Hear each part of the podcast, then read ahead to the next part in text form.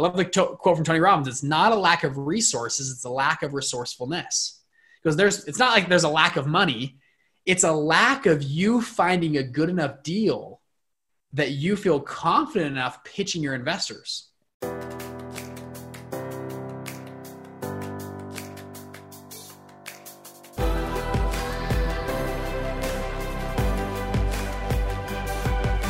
This is Better Wealth with Caleb Williams.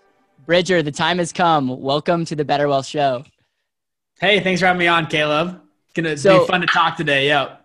So, full transparency, Bridger and I met a couple months ago. One of your team members hit me up in the most authentic way. I thought it was you, but it wasn't. And I, I normally don't hop on calls. You know how LinkedIn can be, it can just be all over the place. Um, but you know, we got a call scheduled, and like 10 minutes before the call, I like look you up and I go, dude, you are legit. Like you're doing some really cool things. And I got a little envious because like you can play the young card. I'm like used to being the only go- young guy that's like teaching people about money. I'm like, you're like doing it. So all I want to say is after our first co- conversation, I, I just fell in love with your message and what you're all about. And dude, I'm just excited that you're in my life. And I know that we even talked before jumping on of, of all the synergy that we have going on. And so, just for you listening, if you want to find a better way to invest, like there's this thing called investment funds. I'm not going to teach you on it, Bridger is, but like there are better ways to take capital and invest it in the things that you care about. And we talk a lot on this on the show about you being your greatest asset investing in results, investing in things you care about, intentional living. And all those same words get used by you and your community and what you teach. And so, with that, man, I just wanted to build you up and say thank you. And I'm, I'm like going to be taking notes. Caleb, yeah. what you have. Yeah, that dude, I that was so funny how we got connected on LinkedIn. The same, literally before the call too. I was like, "Who am I talking to like because i my assistant had just set it up and anyways here we met and now we've hit this thing off you've come in my program before now we're having you on my pro on your podcast this will be fun to talk today so uh, but thanks so much for that great intro and you've done incredible stuff too kudos to what you're doing and and he yeah caleb you came on to our mastermind group and program to our kind of inner circle group and taught all about different strategies. Were whiteboarding stuff out. It was like an hour and a half call. People didn't want to leave. We had you had to go. It was like this whole thing. So, anyways, kudos to you.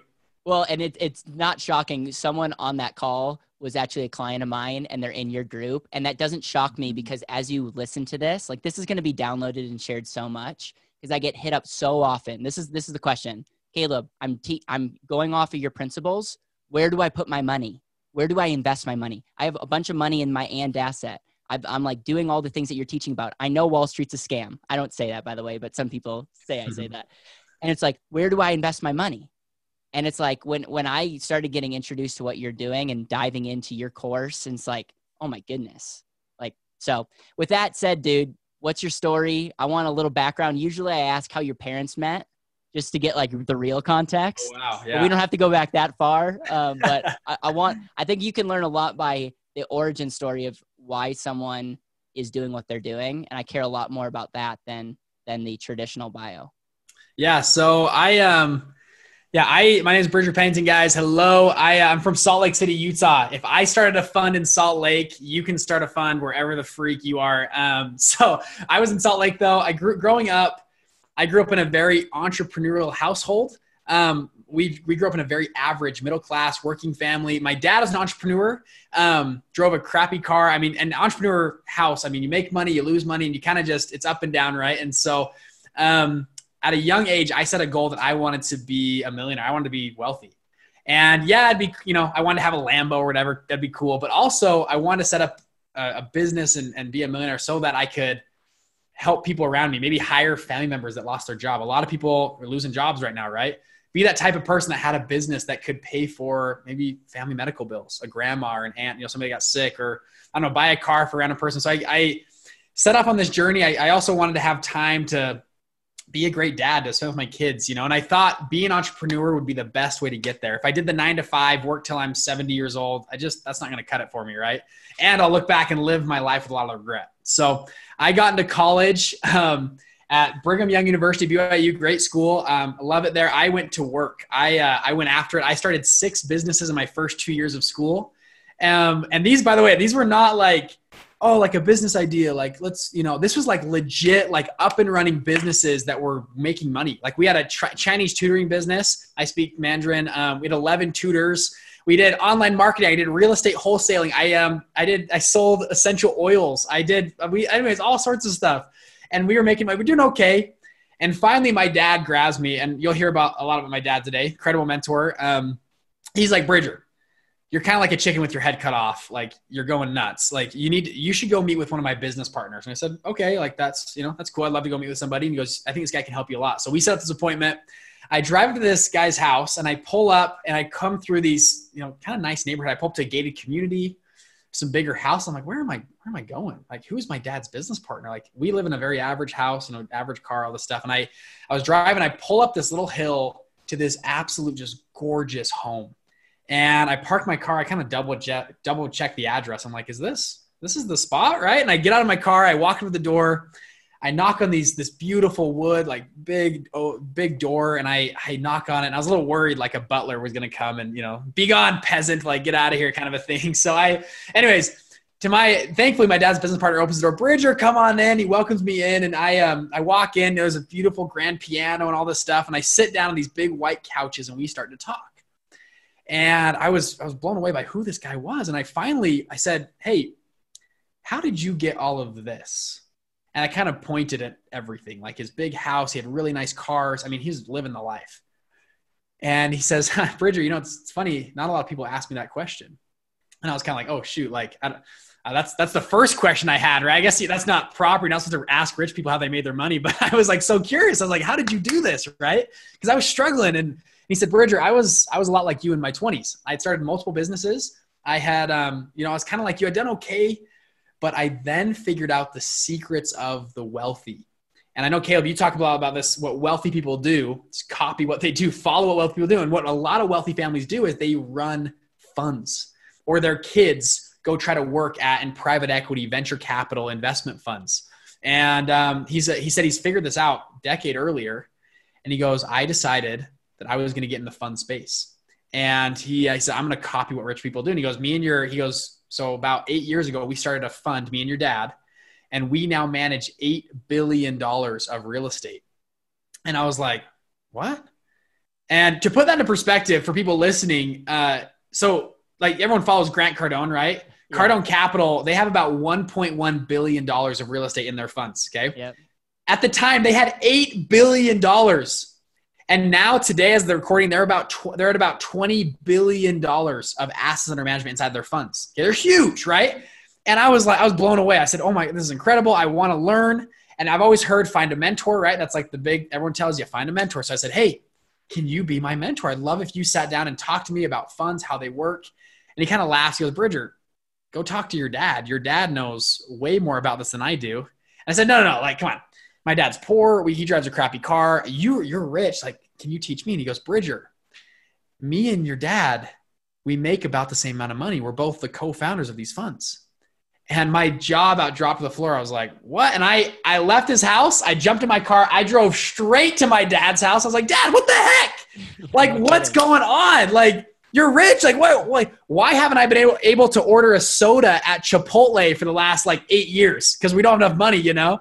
And he kind of laughed. He goes, Bridger, well, I, um, I like to save and invest my money. My partner likes to spend his money. We just, we live different lifestyles. And, and yeah, he goes, yeah, we, we run these massive funds. And so, long story short, we sit down. My dad explained to me how funds work, the SEC, compliance, how to raise money, the whole nine yards. And I, um, I was very interested about how to get into the fund world, how to do this. And the traditional route to get into the fund space is you go work in investment banking or consulting. And so I got on that path. I actually did an internship at a awesome firm in Silicon Valley. I had a six-figure option, uh, um, sorry, six-figure offer, offer, stock options, bonuses, the whole nine yards.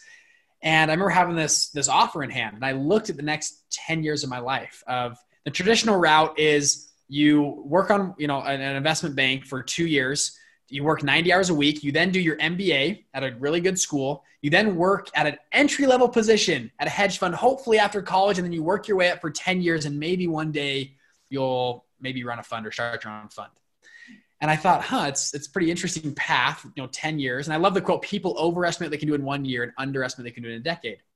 And I looked at the next decade of my life, and my dad, though, and his partners, and a lot of people I've now interviewed on my show, none of them followed that path.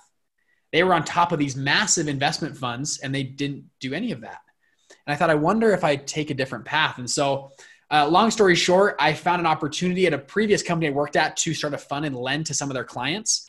And so I sat down with my dad. We got everything organized, ready for this fund. And I was I turned down my six figure offer. I'm like, we're doing this fund thing. And um, the uh, the one thing though you need for a fund is money, right? That's like the biggest, like that's what a fund is, right? It's money. And so, and we'll explain that to some of your listeners, like what a fund is, but uh, essentially everything you need for a fund is money. You need investor, investor money. And so I was like, shoot, how am I going to raise money? And I thought, aha, I've got it. My dad is rich, apparently, and doesn't spend his money. He likes to invest. He likes funds. My dad, like he loves me. I, I he would love to invest my funds. So I late Sunday night, I remember I walked into my dad's home office and I sat down. I said, Dad, I want to thank you so much for helping me uh, get my fund together, get all this organized and stuff. And I said, How, in my best pitch voice possible, how would you like to be our first investor into our fund? And he kind of laughed and he said, Bridger, um, I have the money to invest. But if I invest in your fund, I would ruin the experience of you raising money on your own and that's a crutch that you'll never never able, be able to recover from. And he goes, I I'm not going to invest in your fund. You got to go do this on your own. And it was a big tough love moment between me and my dad. And I said, okay. I left that meeting. I went and hit the streets. And after uh, about three weeks of pitching, I raised a whopping $49,000 for my first fund. Very small. If you know anything about funds, that's like mega small. But it was enough to get started and we um, we went out. We used that money. We were, we were doing these small loans. They're like five to like ten grand a piece. And our first fund made back a 64% return to our investors. And since then, we restructured. We launched our second fund. We've now deployed millions of dollars. We've grown a ton since then. We're looking to launch our third fund here pretty soon. And um, anyways, that's that's how we got started in the game. And by the way, to date, my dad has never invested any deal, any fund, anything I've ever done. Um, great mentor gives me any advice I ever, you know, any questions I ever have, he can answer it for me, but has never invested yet.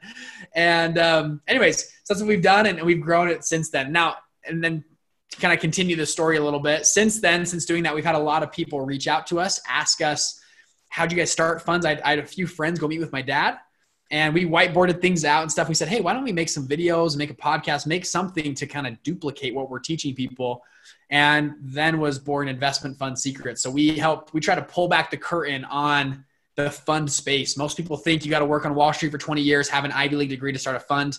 We have dozens of people who haven't done any of that, that go out and start funds, entrepreneurs, people like you and me that go out and just get stuff done. Uh, those types of people can go and start funds. So that's kind of the the quick and dirty story. Um, but yeah, that's that's how we got started. That's how I got in the space. And uh, just to bridge that, I am hosting an event at a restaurant and I got to like it's super cool restaurant and I I went and did a tour and I realized that there's 40 investors and guess guess how they got all those investors. Hmm. It's just like it, once you start seeing like once you start like w- when you get open to this idea, you start seeing like there are things made possible because of the fund structure and I'll tell you what I'm so excited about is if you if you have $50,000 or more, you can go to attorneys and get this. Like, you don't need anything of what you teach. You can work with people. Maybe it's more money than that. I'm not sure. Yeah, that's, like, a good, that's a good price point 40, 50 grand. Yeah. Right. But what you've what you've done is you're essentially like I believe you're the only person out there that I that I see at least that have that have said, you know what? I'm gonna like share all the secrets. And it's like we're not I'm not going to be your attorney, but like it's my understanding that like everything's done so that you can take what you've learned and instead of paying 50k, pay just someone to sign off on it. And you are mm-hmm. literally giving people machines to print money. Like I, I like I don't want to overhype this, but like when I started learning what you were doing, this is this could be the worst thing that ever happened to me because now I'm thinking like there's so much opportunity, but I don't mm-hmm. necessarily want to invest all my money because I'm building my company. But I'm like, if I had the knowledge, the specialized knowledge to be able to create a wrapper, a legal wrapper to create a win win scenario across the board, like I just thought of a million opportunities. And I think that that could be a downfall for sure. But like, I just, I also would just want to like let people know that's listening to this, like how special what you're doing is. Have you had people get very upset, kind of that you're sharing all the secrets and like that they're mad? Um, I don't, I don't think so. I've had a few um, Wall Street type of people that have, you know, that have done the investment banking route, and they're actually, it's more of their, they regret. They re- they regret. They're like, man, I spent ten years working for the man, building someone else's dream, and you're starting a fund. That was my goal all along, right? And so that's kind of the feedback we get. And, I, and back to the lawyer question too. You don't want a lawyer to also be your teacher because lawyers bill by the hour and they will happily explain to you anything you want to know as long as the clock is ticking, right? And that's why fund docs are $50,000 sometimes because oh, you don't know what an accredited investor is? Well, let me explain it to you. Oh, you don't know what a 506B type of filing is or a 3C1 fund? Oh, let me explain that to you. And they sit down hour after hour. They explain to you, oh, these are your options for a fund. So what we do is we pull back the curtain. We give you every option for a fund, teach you about the fund space. So when you walk into a lawyer's office, you say, hey, lawyer, I want X, Y, and Z done in this format, done. And they're like, that saves them a lot of time. A lot of our students set up their entire fund for four, or five, maybe six thousand dollars. Traditionally, it's twenty to even a hundred thousand dollars to set up your fund to hire a nice lawyer. So um, that's the the benefit we give, and then you all then you know also what your fund does. You know the mechanics of funds for different types of funds you can launch and scale and tweak. It's you're gonna have to learn it eventually. You either pay you know someone like me or learn it online or pay a lawyer and pay that fee. You're gonna have to learn it eventually if you're gonna run a fund. So. So what, one thing I'm really proud of is the people that listen to this are tend to be like up there in thinking. Like they're they understand taxes, they understand the importance of control. A lot of them might have investments, but they're like very much um, attracted to taking back control over their wealth. They understand that they're their greatest asset. They like so they also like are just open to this kind of stuff. So what I would love to do is like let's see this as like a master class and I would love to get your like like from start to finish. I'm coming in. I, I say, dude, I want to fund. I, I, I have this idea, or I don't even want to take words out of you. Maybe it's coming up with an idea. I don't know. Um, yeah. I just have heard your Fer- Ferrari example, and it's really it's good framework because I think there's a lot of misconceptions. But like we're talking about funds, and there may be someone that's like, okay, get to the point. Tell me like how this works. What's the yeah. framework? And I would love to do that right now. Yeah, let's walk through. Um, I call it the fund launch formula. Okay, so this formula is designed to help people like me and you launch funds. Um, this is for the entrepreneur going out launching funds. And it's funny, I've actually on my show and I, we have a podcast and stuff. Uh, we have, I think, 150 episodes, something like that. And I interview a lot of fund managers on my show that, by the way, no one is allowed on my show. If you went to Harvard, if you did the Ivy League route, whatever, you're not allowed. Okay. I, I take only entrepreneurs, people that did it unconventionally.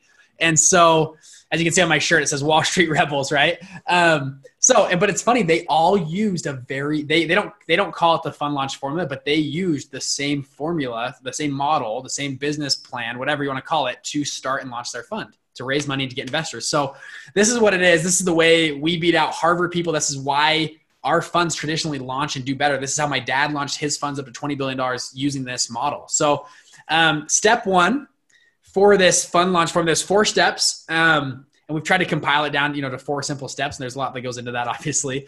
Um, it's taking a big concept and compressing it down. So step number one, I talked to my dad about this. So a lot of people out there, they don't know where to start, right? What's the first thing? Do I, do I go find investors? Do I go set up my legal docs first? What do I do? And that's the step number one of anything. Because a lot of people as well, sorry, before I go into this, worry initially if they're going to run a fund, okay, I don't have a track record. No one will believe in me. I can't raise money. I've never, I don't, I haven't worked on Washington. I don't, I didn't go to Harvard, right? How am I going to do this?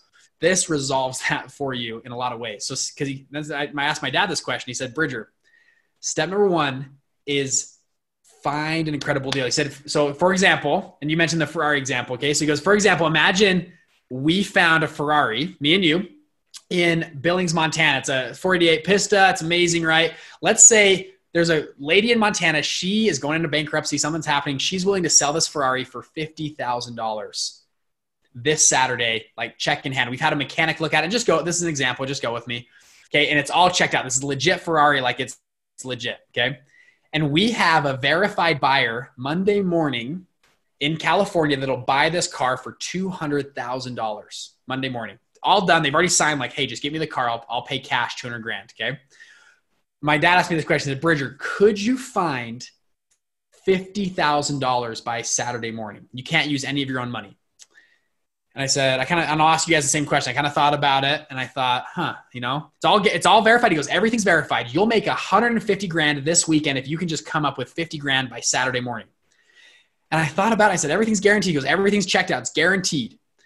And I thought, well, you know, I thought about like a former boss or like a college professor or like a friend or a grandma or an uncle. I mean, anybody, right? I was like, you know what?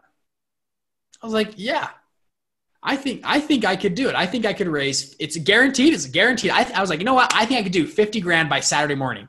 All right. He goes, all right. Let's say it's a hundred thousand dollars. Could you do a hundred thousand dollars? You're guaranteed to make a hundred grand this weekend if you can just find a hundred grand by Saturday. I said, I said, yeah, I think so. And he goes, why? And I go, well, it's foolproof. It's guaranteed, right? It's it's it's guaranteed. The whole deal is already done. he goes, aha, you just said it. And I'm like, what? And he goes, it's not I love the to- quote from Tony Robbins. It's not a lack of resources; it's a lack of resourcefulness. Because there's, it's not like there's a lack of money. It's a lack of you finding a good enough deal that you feel confident enough pitching your investors. He goes, three minutes ago, you were so worried. Oh, I, I can't find investors. No one will believe in me all of a sudden. But all of a sudden, you feel confident raising $100,000 by Saturday. And the reason was because the deal was so good. It was such such an attractive investment. He goes, that's that's step number one. Find an amazing deal. Find and, and when I say deal, it could be a Ferrari. It could be a, a house that you're gonna flip. It could be you're going to go buy. I have a few guys in my group. They buy and sell Amazon businesses. Okay, a few guys in my group. They go out and buy almond farms. Other people go trade the S and P 500. Okay, there's there's millions of types of funds. When I say deal, that's what I mean. Find that incredible deal. Or, by the way, partner with somebody who already found, finds deals. They just don't have money behind them. You can go partner with people that already find these deals all the time. So, step number one of any fund, the fund launch formula is find an incredible deal. Now, after you found the deal, most people are like, Bridger, okay, I found the great deal. Let's go hire a lawyer. Let's do the legal docs, right? It's like, eh, hold on. Before you do that, step number two is frame the deal out. Okay. So, step number two, frame. What I mean by frame is create an Excel doc, walk through all the numbers, see how it's going to break out. Uh, create a pitch deck for investors, create all your marketing materials, um, all that kind of stuff. And then step number three is go and pitch investors. But wait, Bridger, hold on. I don't have legal docs yet. How do I pitch investors? This is how you do it. This is how my dad raised their first $100 million fund. This is what they did. They would go pitch, let's, let's call it Mrs. Anderson. Okay. Mrs. Anderson's a wealthy woman in the area. She likes to invest in funds. Okay. And right as you're getting to the her meeting, her you know her office, you see Mr. Harvard walking out. And this is how Harvard people pitch. Okay, they say, "Hey, we theorize in the next 18 months we're going to go buy some real estate properties. We're going to flip it, and we we're so smart. We have our algorithm. We can go do this." Okay. And Mrs. Anderson would say, "Great, it's a nice pitch. Thanks." My dad and his partner would walk in, and they'd say, "Hey, hi, Mrs. Anderson. Um, we're not from Harvard. However, we just found this deal in Miami, Florida. It appraised for $8.2 million, the real estate deal.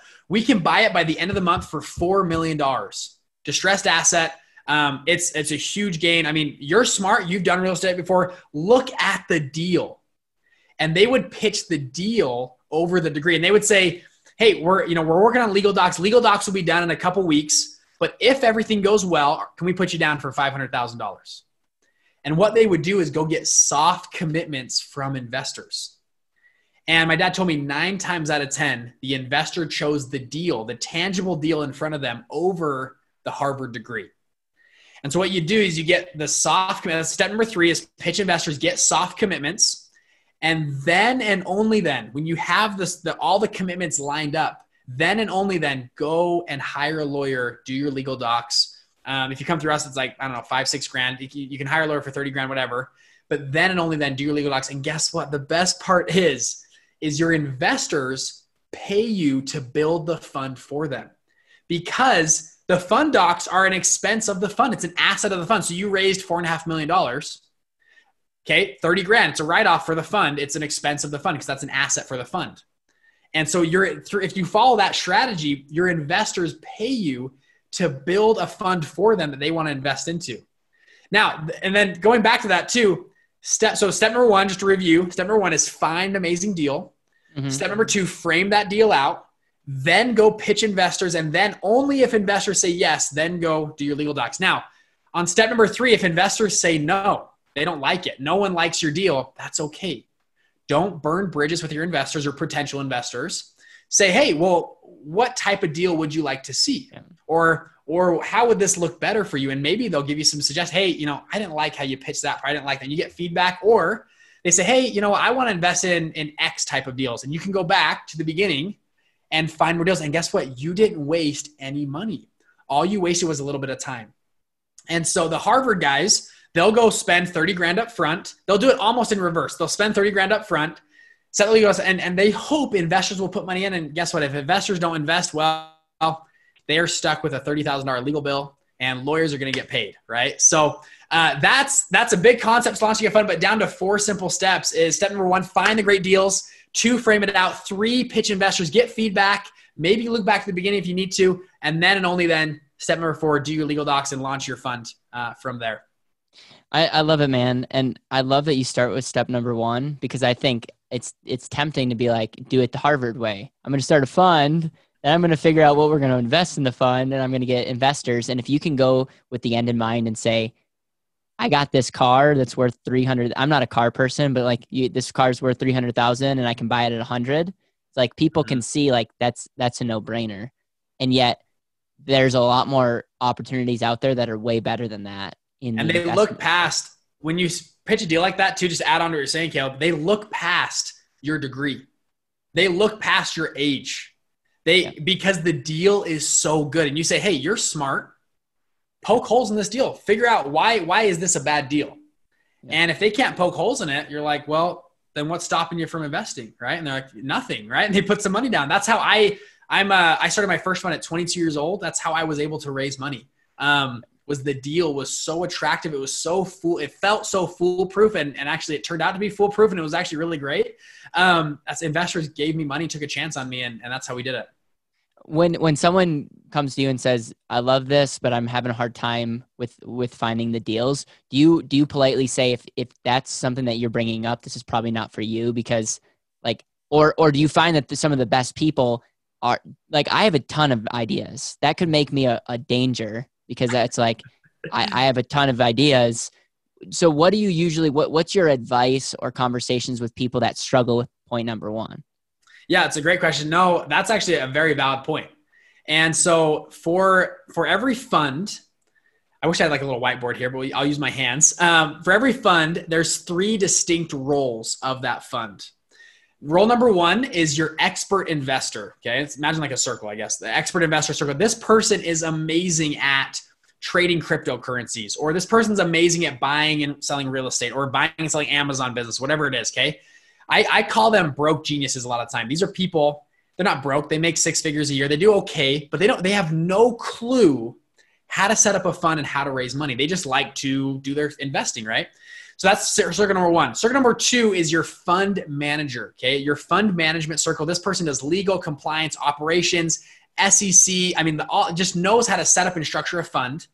And then circle number three is your money raiser. Okay. This person could go out and find and pitch investors. So so the three circles, you have an expert investor, fund manager, and then money raiser. So for instance, my dad, okay, co-founder of a $20 billion family of funds. I make fun of him all the time publicly, like on this podcast.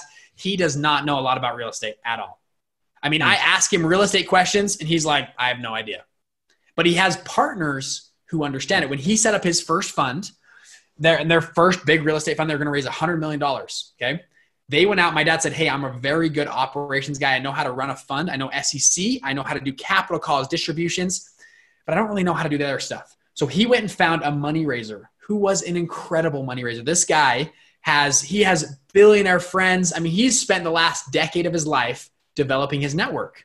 He's, he goes on trips with Tony Robbins all the time. I mean, this guy is very well connected. However, he's like, I don't know how to run a fund. I don't know what to invest in. I just have connections. What do I do with them? Right he said, "Hey, come partner with me." And then he, and then those two went and met a bunch of real estate house flippers. They said, "Hey, you guys are flipping, you know, they're flipping properties or whatever. Yeah, you, you guys make a little bit, you know, a couple, you know, hundred grand a year. How would you like to make some big money and go in the big leagues?" They said, "Let's do it." And so they partnered together, and they all brought the three pieces together and have scaled like crazy.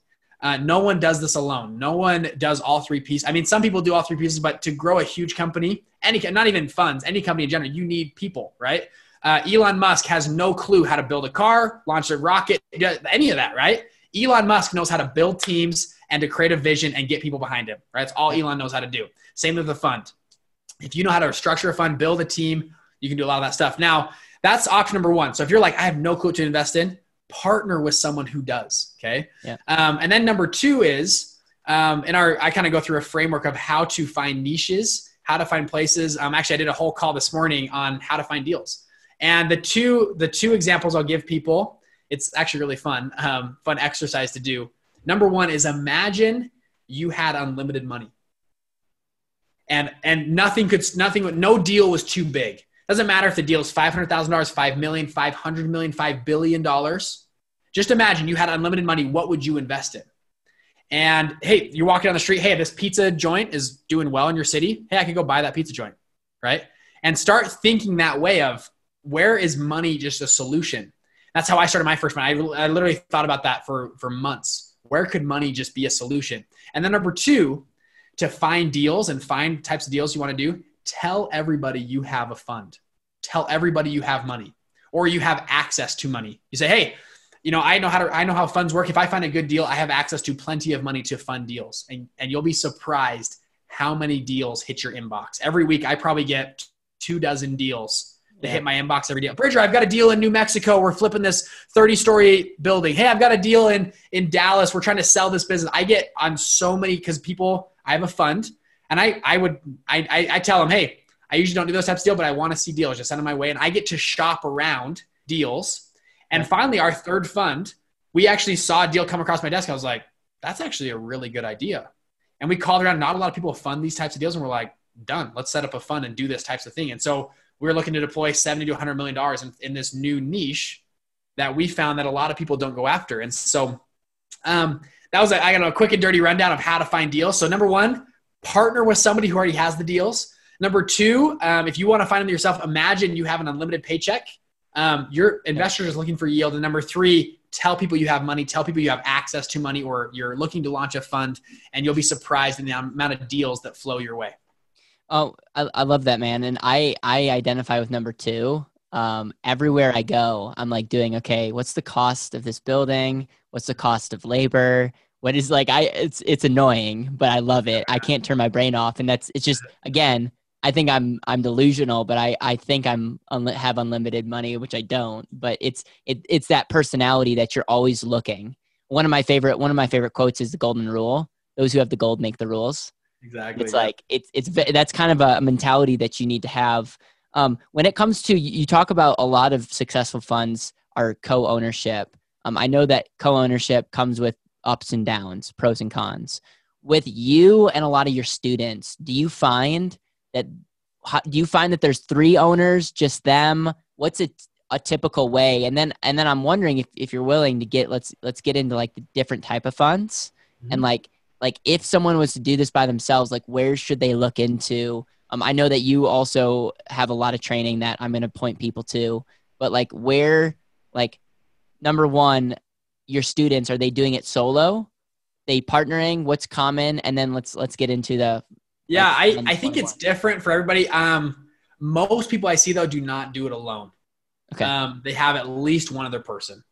And so those three roles that i mentioned maybe two the two of you can cover all three roles. Maybe yeah. it's six people and you have a slice of a role right? Um, it's usually not just one person though. Um, scaling a fund. Mine has been primarily just me. Um, I've done all three sectors. Now I've, I've brought on other people and other, a few other partners, um, one in particular to help me do the deal part of things. Yeah. Um, and I focus on the fund management and money raising in my fund. But most people I see, especially with big, big time funds, do not do this alone.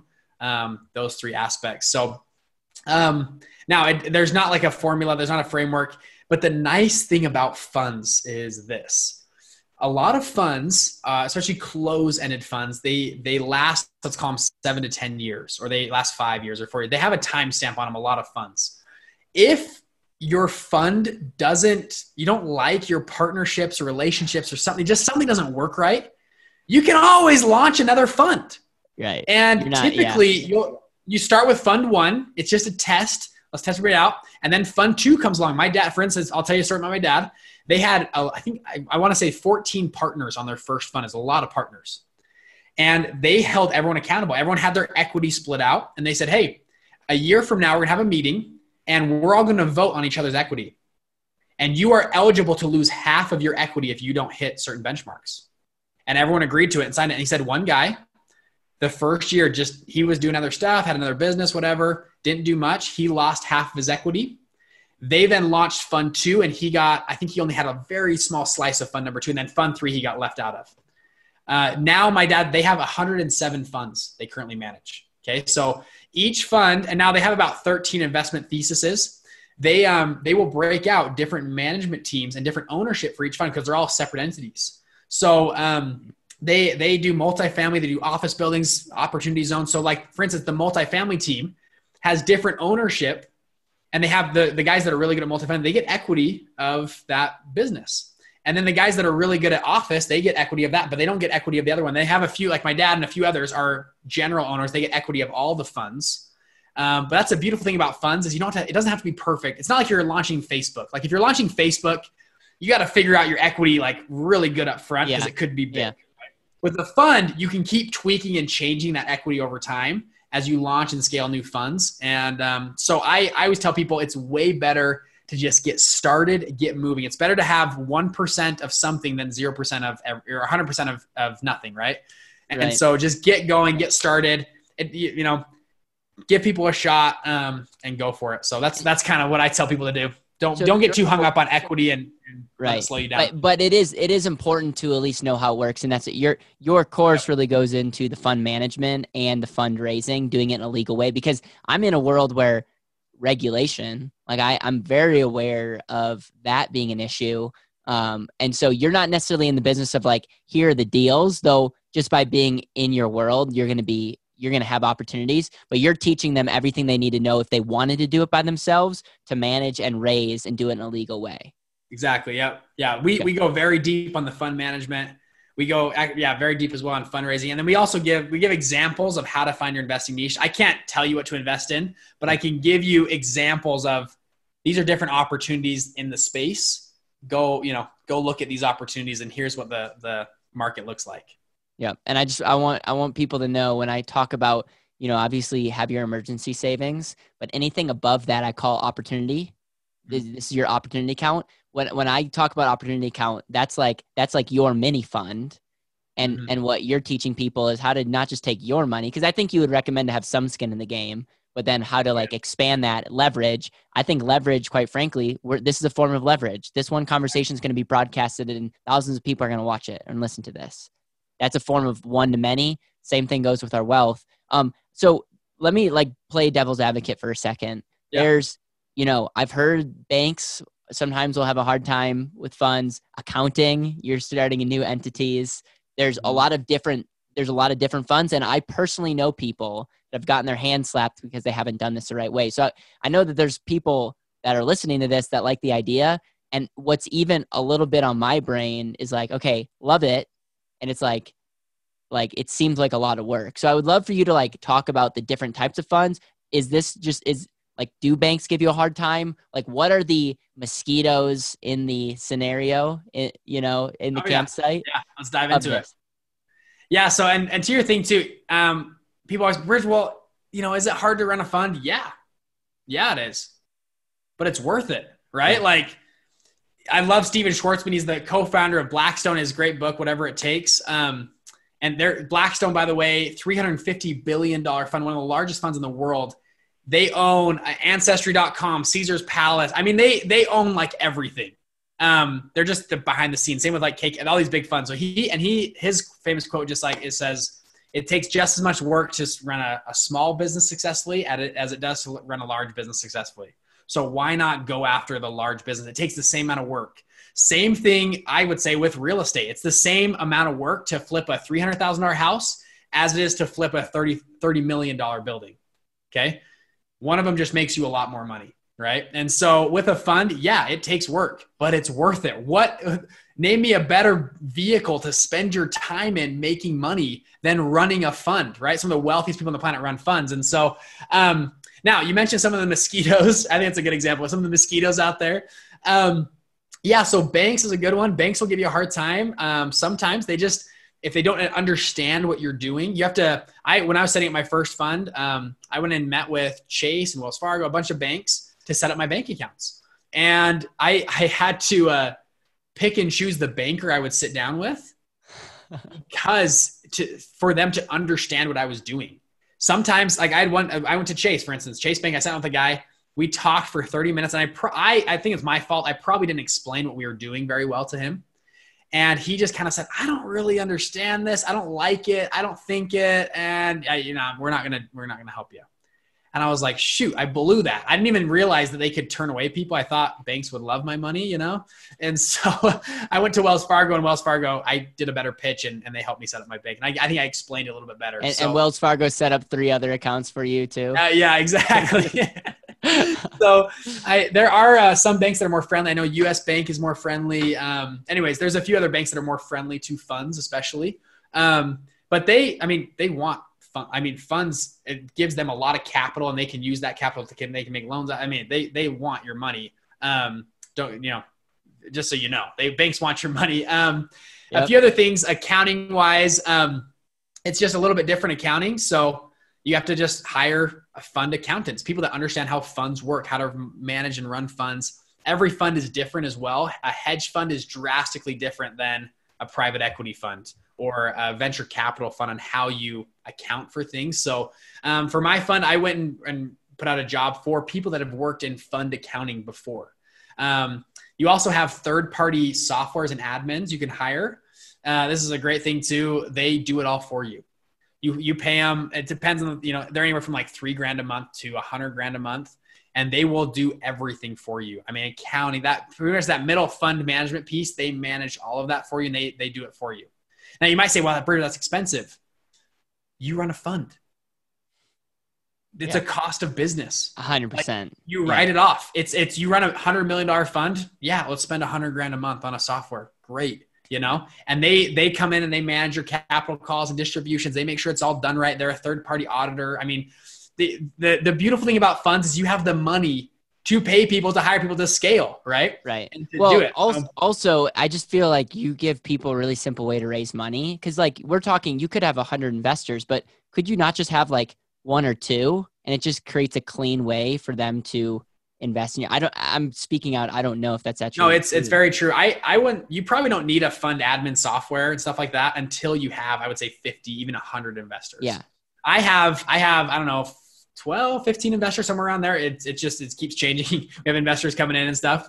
Um, I don't use a fund admin software. I do it all myself on Excel. We have my team and guys and our accountant. We we can figure it out. It's pretty easy. I think when you get over 50, maybe 100 investors, that's probably the time when you probably should get a fund admin software. Um, so yeah, but yeah, it's yes, there's things to figure out. It's and I, I love the analogy I give, and I think it helped me a lot. Was it's like American football. Okay, if you had never seen American football before, and you walked into an NFL to the Panthers stadium, you sit down, you'd be really confused, right? They got a fourth down, a punt, an interception. I mean, like you're like, what is this game? Like this is wild, right? Yeah. You'd probably get kind of annoyed and probably leave, right? You're just like, I don't understand. This is so annoying. But if someone came in and sat down next to you and explained the rules of football for, I don't know, 30 minutes, right? You could figure out the rules and probably figure out some strategy and understand how the whole game works and probably might like it, right? It's the same thing with funds, right? From the outside looking in on funds, man, that's that's complex. I could never figure that out. And if you have someone like me or I, I had my dad sit me down and explain funds to me, and I was like, oh, it's actually it's actually not that bad. It's not that hard. And once you understand the rules, you can play around with them and have strategy and understand you know how to set up a successful fund. And so um, that's what we try to teach people and share with people. So you're going to see where my core competency drops off but let's let's try this out. So i love that example because if you don't know the rules of the game this this whole money thing is is a disaster. Why do you think america's broke? You know so um, so when i was first when i first started in the money space i loved options and i wanted to do a hedge fund option trader mainly because all the guys that i looked up to were billionaires. And i'm like no one knows who you are, but it says that you're a hedge fund manager. So I'm like, that's that's cool. Like I want to I want to look into that. Um, yeah. So I know that there's an accredited investor and there's non-accredited. And real quick, accredited investors make a certain amount or have a million dollars net worth, not including their house. Yeah. So, so yeah, the, the SEC has classified different types of investors. Okay. There's actually four four different types. So the um the bottom tier is just non-accredited. You just don't fit into any category. You're just too poor to reach to any categories. The first tier up is accredited. You just mentioned. So you have a million dollar net worth, or you make two hundred thousand dollars a year, or three hundred thousand dollars a year with your spouse. Okay, and that puts you into a pool called accredited investor. And there's a few. I, am going quick, but there's a few more things there. You can actually they just loosened up the regulations on that. Um, for a lot of funds, uh, you you have to be at least accredited investor to invest in those funds. So that's why a lot of funds don't appeal to you know small time players that don't make a lot of money because you can't like by, legally you can't even invest in their funds. Above accredited investor, you have a qualified client is the next one. That is a, a you have a two million dollar net worth excluding your home, and then above that you have a qualified purchaser. that's a five million dollar net worth. And there's there's a few more things I'm going quickly, but there's a few more things that go into that. That's kind of the basics of them. So you'll hear on CNBC, there'll be a fund manager on there and say, "Hey," he goes, "We only take money from qualified investors," and you think they mean, "Oh, accredited investor." That's not what they mean. They mean a qualified client or qualified purchaser. Yeah. And there are certain rules that you have to follow that some funds can only take money from those those investors. And so that's that's for example one of the different rules. And so my fund, I my fund right now, I only take money from qualified clients. People have to have a two million dollar net worth to invest in my fund. Um, and so, anyways, those are just a few different categories of different types of investors that that you can have. Is there is there a reason why you went? Is it just ease of use and you you weed out the the wrong people, or is it actually diff? Is it regulated different the higher investor, it, the more money the investor has because the assumptions being made that they that they need less regulation. Yeah, the reason the SEC does that, and this is kind of just overarching for the so the SEC, by the way, is Securities Exchange Commission. They manage anything I would say finance, right? Any buying and selling of securities. So they will they are they are the governing body of that. So they especially regulate funds because we're selling securities. So uh, with that, the SEC, their biggest goal is to protect the little guy they hate more than anything. If you are a slick talking fund manager and you go pitch grandma grandma puts in her life savings of $20000 and you lose it the sec is going to be all over you because they're like you screwed grandma right? Yeah. and this is bad. And however they say the reason they have those regulations they say hey if you've made at least a million dollars or two or five million dollars you're smart enough you understand how money works and if you lose some money, it's not that big of a deal. And so they, um, it takes the, the liability off of you by taking accredited investors or above or qualified clients or above. It takes the liability off the fund manager. Because when they sign their documents, they are saying, Hey, I'm, I'm smart. I'm a sophisticated investor. I know what's going on. And so they, you know, if you're a scam artist or whatever, um, sorry, you know, you're, you're a smart investor. You should have known. Now, the SEC gets very involved if you're taking money from grandma. So, for instance, um, you see some new funds that have popped up, like Grant Cardone has a fund, right? And I believe is Fundrise is there. Uh-huh. They, I think they have a program that they take from non-accredited investors. Yeah, so there's some funds they're they're called crowdfunding or Regulation A funds. They do different things. Fundrise is one. Cardone Capital has one of their funds and they are highly regulated. Got it. Um, because of that. So if, if you you can do it, yes, you can do it. You just need to have they're they're regulated similar to a public company. So a Got public it. company has quarterly statements yearly. I mean, they're they to publish to the street. You have to have an army of accountants to do that.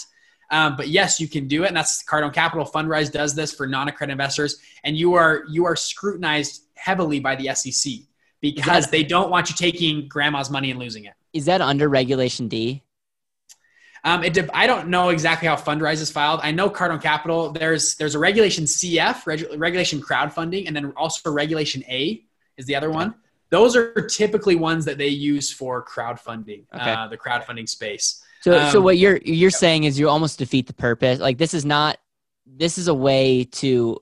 Well, let, let me rephrase that question. When you meet with people instead of funds, majority of people in your group are probably getting from accredited investors and above. Is that a correct statement?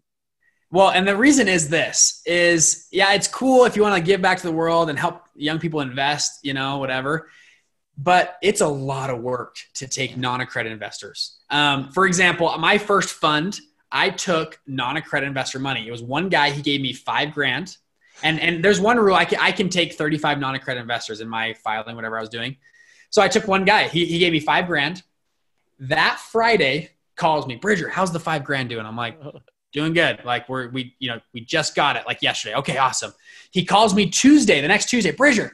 Hey, how's the fund doing? What's going on? I'm like, bro, it's been like six days. Like we're this is a you're gonna have your money in for three years. Like you understand this, right? It's three years. You're gonna have your money with us. So yeah, I just I'm wondering. He called me again that Friday, and I just said, hey, you're out. I'm sorry, this is not worth it. Um, and he because yeah. he was like, well, I I hey, you know, how's the I I got to pay my mortgage, and I was like, hey, this isn't for you. Like, if you're worried about your five grand, you're not ready to yeah. invest in a, in a fund. And yeah. so I kicked him out, and and I only take money from qualified clients now. Um, the nice thing is, I mean, these guys write me a check for 100 grand or 500 grand or whatever. They don't even think about it. I don't talk to them, and it, and it takes the weight off of my shoulders a little bit too. I and I have money. I put in. I have a couple hundred grand right alongside them as well, my personal money. But if I, let's say the fund crumbled, that might be a lot of people wondering, what if you lose all this money, right? If I lost all this money, right, our entire fund goes to zero. Okay. First off, um, I, the investors would probably be mad at me. I would say, hey, I lost a couple hundred thousand dollars too. Um, yeah. But secondly, it just for me internally, those guys are going to be just fine. Yeah. They're going to live the exact same life they lived before. They they make plenty of money, right? There's right. they're not going to they're fine, right? Now they might be mad. The SEC might come and investigate what happened. Was there foul play or something? But if I if I didn't break the law or anything, I'm fine. Yeah. Um, that's what that's the risk of investing. Um, but uh, it it takes the weight off of my shoulders a little bit. Like, okay, I'm I'm not trying to lose money, but if I do, these guys are very wealthy. They're going to be just fine. But if I lost by one buddy his five grand, yeah, he would have oh. hated me forever. Um, we would we probably wouldn't be friends the rest of our lives. I mean, it would have been bad. And so. Yeah and it's five grand. Yeah, I mean, I, and dude, I can I can relate yeah. the our best clients that we have have the most money with us. It's like oh, yeah. it's it's yep. like how does and they they take less work than than the people that have almost no money. I can 100% re- relate. Dude, I could talk to you all day long. I have one more question because I think yep. it wraps it all up. Let's say you're listening to this and you don't have hundreds of thousands of dollars, but you like see the fund, you get what you get what you're saying and it's just like this is amazing how do you make money if you don't have any skin in the game? Like I've seen you present this because I've been, you know, I've seen your work about yeah. how you as a fund manager are incentivized to do well. And I just like, and I'm gonna, I'm not gonna answer your question for you, but like almost like walk through like this certain amount of money goes back to the investor. Then yeah. there's like a there's something in between, and then it's like a, a rev share. Like I feel like when I learned that, it just clicked because Uh, and I'll, another thing that I'm a little foggy on is like when you have multiple investors, like how that all works. And I know in your course you you cover that, but I just think it it really helped me understanding like wow, there's there's a lot of upside, and it's such a win win for the investors and for the hustler that wants to start a fund. Yeah, let me yeah let me walk you through this. This is why fund managers make so much money. Is this what I'm about, about to share with you? And this is why I mean you know, multi-billionaires that run funds. So, um, how a fund works, you guys, some people might be listening to this like, well, Bridger, well, it's a two and 20 fund. It's so simple. It's a little more complex than that. Let me explain it to you. Okay. So imagine a timeline of a 0% return or IRR, internal rate of return. That's kind of how we measure things, but we'll just call it a return. Okay. 0% return all the way up to, let's call it 20, 22%. Let's say we're targeting a 22% return in our fund. Okay. How does that get split out? So let's say this year we got a 22% return, the entire fund. How does that split between myself, the fund manager, and their investors? So typically in a fund, you have the first bit is called the pref or pref, preferential rate of return or preferred rate of return. And for our fund, it's 8%. So the first 8%, so it's 22%, the first 8% goes directly to our investors as a pref. Okay. And that's that's all of it. And I tell my investors, hey, I don't make any money unless you make at least 8% first. So investors like that, right? Now, so first 8% is a pref. And you, by the way, I'm going to use some fun terms. You can use this with people when you're talking about funds. It'll make you sound smart. Um, okay, so first 8% is the pref. Next 2% is called, for our fund, it's 2%. It's called a catch up. Okay. So the ninth and 10th percentile come to me, Bridger, as the fund manager. I make money. Okay. So if we if this year we got a 9% return, let's say we did, you know, we didn't do as good. We got a 9% return. The first 8% would still go to the investors and then I would only take just the ninth percentile, the 1% there. I would do a little bit worse, okay? So back to the example, and I, I, love having a whiteboard. I wish I could draw this out, but 22% return. Okay, first 8% of the investor, next 2% to the fund manager, me. Above 10%, so we're at 10% now, 10 to 22, we split 80 20. 80% to the investor, 20% to the fund manager, me. Okay, so on that, uh, that whole thing, uh, I think in total it's 17.8% comes to the investor and I think it's like 4.4. I'm, I'm trying to remember this off, off the top of my head. 4.4% comes to me as the fund manager. Okay. Um, so that's how it's broken down. 22%, 4.4% right. comes to so me. So first, first eight goes to the investor. The next two is what you call the catch up. And that, that goes to the manager, which mm-hmm. could be you or it could be partners, whatever. Yep. And then yep. the, the next, um, 10% anything above 80, that we do 80 20 yeah 80 20 so you could you could double their money and you get 20% of that and they and they're still they had the best year of their life yep they take home 17.8 and, and now you might be sitting there bridger i'm not here to make 4.4% on a fund and that's by the way that's called carried interest. That's kind of the key word. It's called carried interest. Like bridger 4.4% that's nothing. No yes you are. You're here to make 4.4% because you're not making 4.4% on your own money. You're making 4.4% on the entire fund. So if that's a hundred million dollar fund, you just made four point four million dollars. Yeah. If you're like Stephen Schwarzman, they have a three hundred and fifty billion dollar fund. 4.4% on 350 billion is pretty good, right? On other people's money. It's a lot of money. the, the, ultimate OPM, like other people's money strategy, right? Is running a fund. Um, and that's called now my now funds can tweak this. Okay. That's a typical fund. My fund if we get above a 20% IRR, we start splitting 50 50. Yeah. So I take home more money. The more, the higher returns we get, the more money I take home. So my first fund I mentioned, we got a 64% IRR. Okay. So first 8% still went to the investor. Next 2% to me. We did 80 20, uh, 80 20 until 20% IRR. And then we went 50 50 for, so from 20 to 64, we split 50 50 and I took home a nice chunk of change. Right. Um, some funds like Cardone, they do also, you can do, you can do a 70, 30 split. You can do a 7% pref. I mean, you can tweak those numbers inside of your offering docs. Now, somebody listening might say, well, Bridger, what about management fees, right? There's always a management fee. Now, a lot of funds will charge somewhere between 1.5 and 2.5%. So we'll just call it 2% management fee off the top. Okay. So that's even before your pref. The first thing taken is like 2% to the fund manager. Okay. Now, if you're going to charge management fees, you need to have a license. You need to set up a registered investment advisor, all that kind of stuff. My funds, I do not charge a management fee. I only charge performance fees, which for two reasons means number one, I don't need a license. And I, I can go into more detail about that. I don't need a registered investment advisor. Also, though, my investors love that. Yeah. I say it's value. Hey, it's, it's, it's like, awesome. It's, yeah. yeah. I don't make any money unless you make at least 8% first. I'm going to work all year. And if you don't make 8%, I don't make a dime. Does that sound fair? And they're like, yeah. yeah, where do I sign? Right. Yeah. I would like to say that there's some people that listen to this that understand leverage because one of the big things that I teach is how to leverage your savings. And people are like, why would I why would I borrow to use my own money? You're not borrowing to use your money. You're borrowing to use someone else's money while your money grows. And so yep. like people that get their eyes open to this, they're they're like this is this is right up their alley. So here's here's one thing that I I like I begged Bridger to do this by the way. We are going to be creating some more content including a case study between like what we teach at Better Wealth and what they teach, how you can take the and asset and the Better Wealth like philosophy and combine it with a fund just because I, I very much feel like your it goes hand in glove and so um, I know that you're that you've been really kind, and you're going to set up a whole landing page for that. Yeah. Um, and so check out the link below. It's going to be something like investment fund secrets slash Caleb. Um, yep. or it might be betterwealth.com slash Bridger. I don't know. Check out the link below because I'm just excited for the content and the case study. And I know that you have a lot more details that go into actually how to even get started. Yeah, we could talk for an hour on here, but hopefully, yeah, that hopefully that gives you kind of a quick and quick and dirty overview of the fun world, this fund space, and what Caleb, what you're doing is amazing. I think it's I've I've heard a lot of your content. I think it's that's awesome. So that's why I've wanted to partner up and yeah. So we'll have I think yes more videos and I think it'll be investmentfundsecrets.com slash Caleb and uh, you guys can go check that out.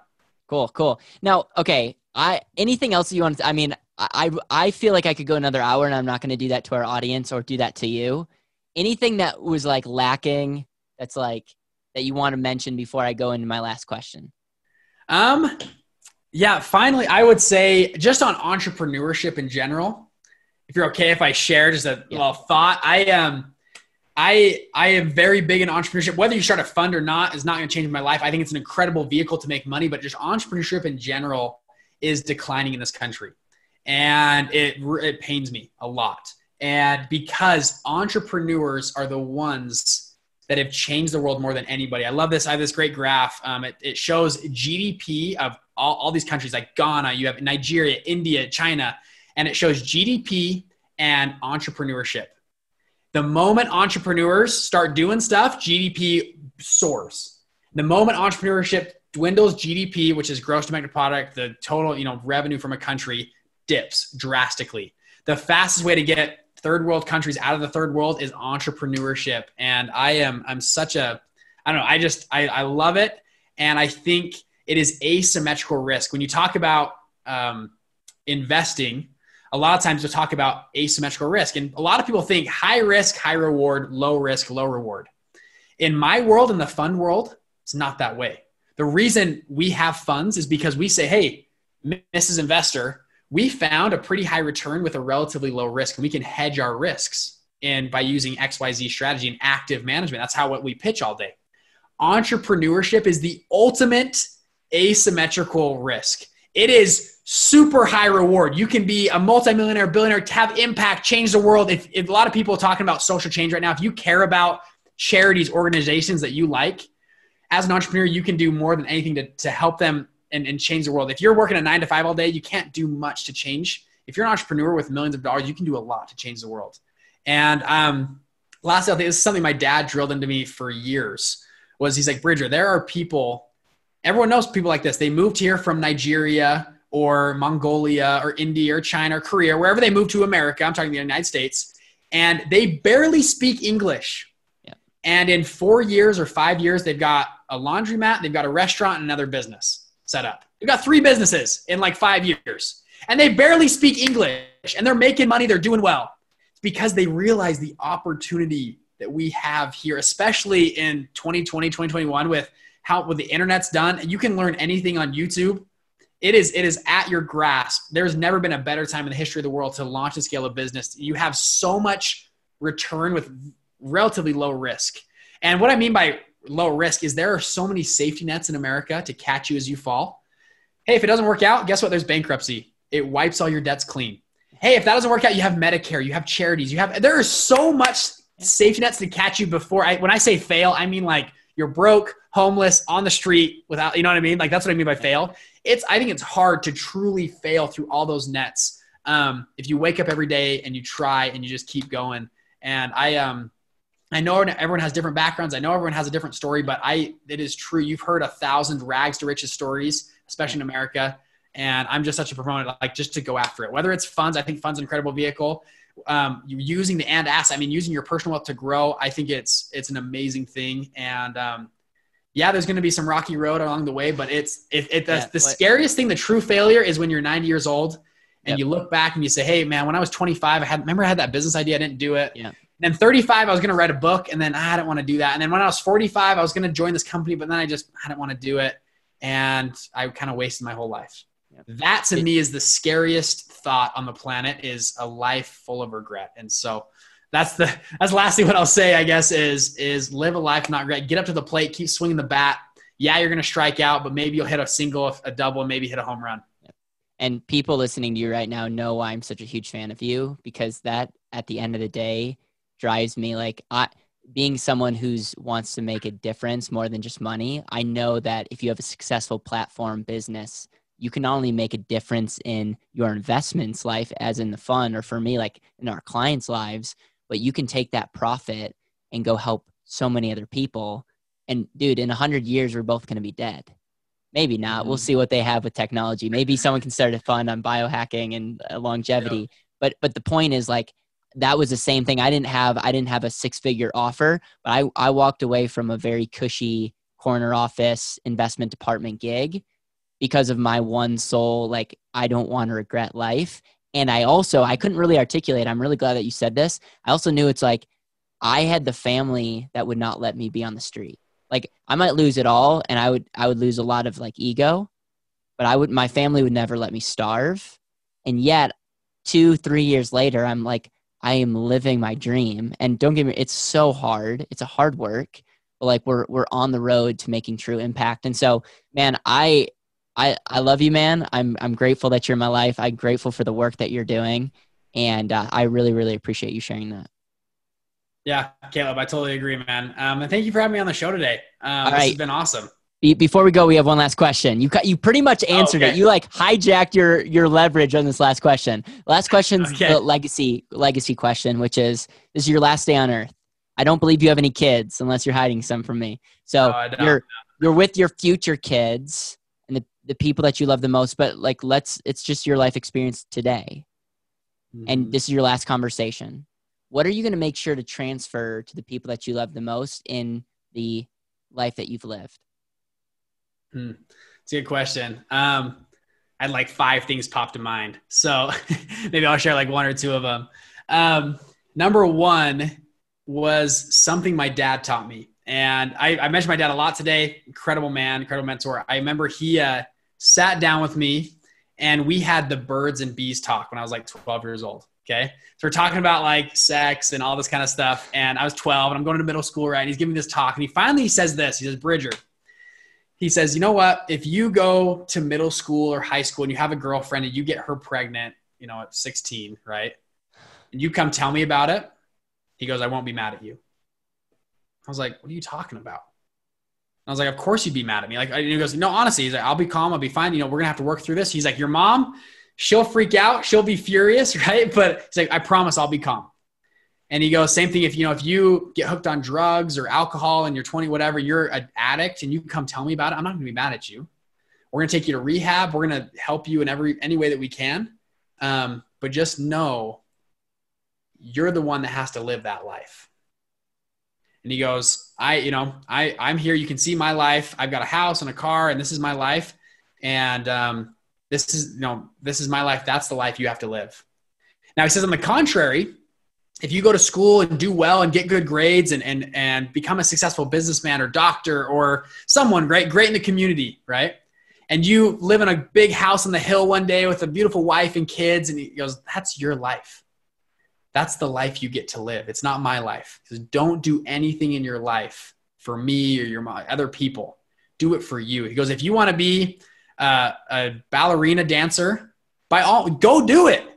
Right? Go do whatever you want to do. Just do it for you. Don't do it for other people. Don't do it because of X, Y, and Z. Do it because you want to do it and you want the outcomes of that. And that conversation changed my life forever with my dad. Um, I started going to school. It was seventh grade. I went to school because I wanted to go to school. I got good grades because I wanted to get good grades because I knew that would help my future down the road. I think it's too many kids and too many people do stuff to please other people. They they become they go to law school because they, they know that'll make their parents proud of them. They they uh, in, in middle school they go you know they because their parents force them and that put me in the driver's seat and said this is my life and I can choose whatever I want. And I remember one time I got a 4.0 GPA and I ran home. I was like, Dad, like check it out. I got a 4.0 like all A's right. And he was like, cool. And I was like, oh, I was like, yeah, that I was like, huh that that straight A report card is not for my dad. That's for me. That's my report card. And it just gave me ultimate ownership of my life and my happiness and what I want to be. And um, that one conversation changed my life forever. And, and it was a huge, I think still this day, I think about a lot of, of doing stuff for me. Right. And this is, uh, this is what we're doing. So that would be the, I think the, the one thing that sticks out is, is huge. Um, and, and just being you know being true to to what you want to become looking forward looking at 30 50 years where do you want to be in 50 years and backtracking to that point and doing it for you that'd be uh, my final thought I, I love it man thank you so much for sharing thank you for like dropping so much wisdom And I'm, I'm excited to create more content and really help people create funds because I want a fraction of the impact. It's not equity, but the impact of what's going to happen through empowering people to really take ownership of their life. So thank you. Um, and I'm, I'm excited for what the future holds. Thanks, Caleb.